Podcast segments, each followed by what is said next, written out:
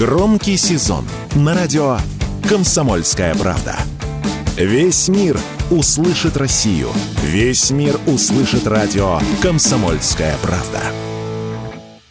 Использование VPN-сервисов грозит передачей личной информации пользователей третьим лицам. С такими заявлениями выступили эксперты по кибербезопасности. По их словам, персональные данные, собранные сервисами по обходу блокировок, могут продаваться злоумышленникам и использоваться для кибератак. При этом нельзя утверждать, что все сервисы VPN – зло. Некоторые компании уверяют потенциальных клиентов, что дальше самого сервиса собранные данные передаваться не будут. И это действительно может быть так. Поэтому если вы планируете пользоваться таким сервисом, то следует выбирать проверенные сайты, а лучше платные версии программ. Об этом радио «Комсомольская правда» рассказал генеральный директор компании «Интернет-розыск» Игорь Бедров.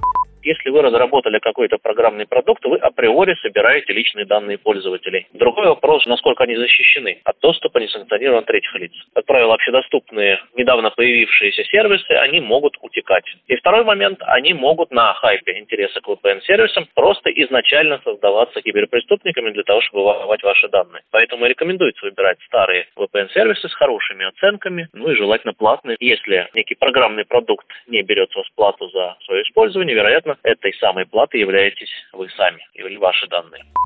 Недавно в Совете Федерации заявили, что с марта следующего года Роскомнадзор получит возможность блокировать программы VPN. Однако, как выяснилось, это не совсем так. Речь идет о блокировке тех сервисов, которые не сотрудничают с правительством России и предоставляют пользователям доступ к запрещенной в нашей стране информации. Об этом в эфире радио «Комсомольская правда» заявил глава Комитета Госдумы по информполитике Александр Хинштейн.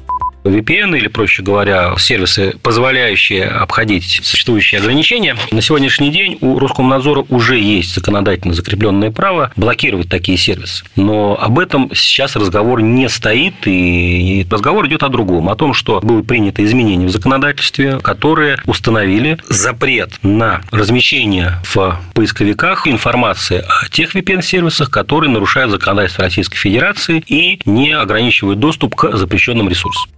Блокировать абсолютно все VPN-сервисы в этом необходимости нет, ведь такие программы используются не только для обхода блокировок, но и для, например, распределения трафика внутри крупных корпораций, заявил радио «Комсомольская правда» эксперт по кибербезопасности Игорь Бедров. Блокировка VPN, по крайней мере тех VPN-сервисов, которые не сотрудничают с государственными и правоохранительными органами Российской Федерации, он осуществляется уже полтора года. Теперь о том, что такое VPN-сервис и будет ли он вообще заблокирован как класс в России. Нет, не будет, потому что VPN онлайн-сервис используется в большинстве бизнес-процессов, даже для распределения трафика внутри крупных корпораций, госкорпораций, онлайн-сервисов и мобильных приложений. Поэтому заблокировать, в принципе, его нет смысла никакого. Они нужны, они используются, они полезны. Другой вопрос, что они должны соблюдать те требования, которые к ним выдвигает государство Российской Федерации.